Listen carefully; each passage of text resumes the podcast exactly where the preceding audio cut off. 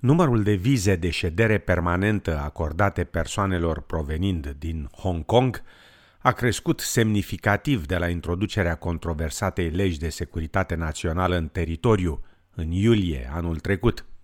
După cum relata Lynn Evelyn de la SBS, datele au fost obținute exclusiv de SBS prin legea privind libertatea de informare, iar unii experți în imigrare afirmă că se așteaptă ca tendința să continue.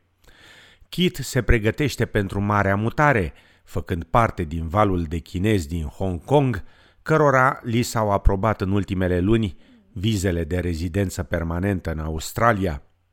Kit lucrează ca asistent medical și speră să contribuie cu expertiza sa la combaterea pandemiei COVID-19 în Australia.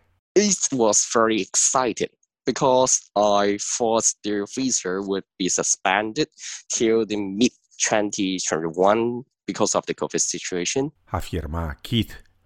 Așa cum menționam, datele obținute în baza legii privind libertatea de informare arată că din iulie până în noiembrie anul trecut, Departamentul Australian al Afacerilor Interne a aprobat 1849 de vize de rezidență permanentă chinezilor din Hong Kong, adică o creștere de 26% față de cele 5 luni anterioare. Cifrele arată de asemenea că solicitanții au ajuns cel mai adesea la rezidență permanentă prin intermediul aplicațiilor de vize de lucru calificat, numărul aprobărilor acestor vize dublându-se comparativ cu ultimele 5 luni anterioare.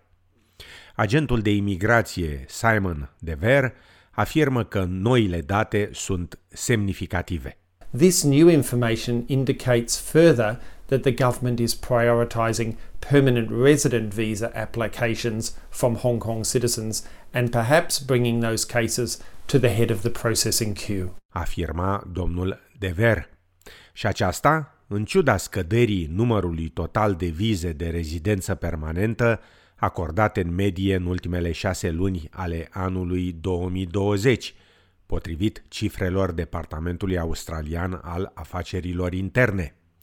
Departamentul a confirmat la SBS că solicitanții care dețin calificări critice sau de specialitate, ce pot veni în sprijinul guvernului australian în combaterea pandemiei COVID-19 și pot contribui la redresarea economică a țării, vor fi considerați prioritari pe lista de aprobare a cererilor lor de viză.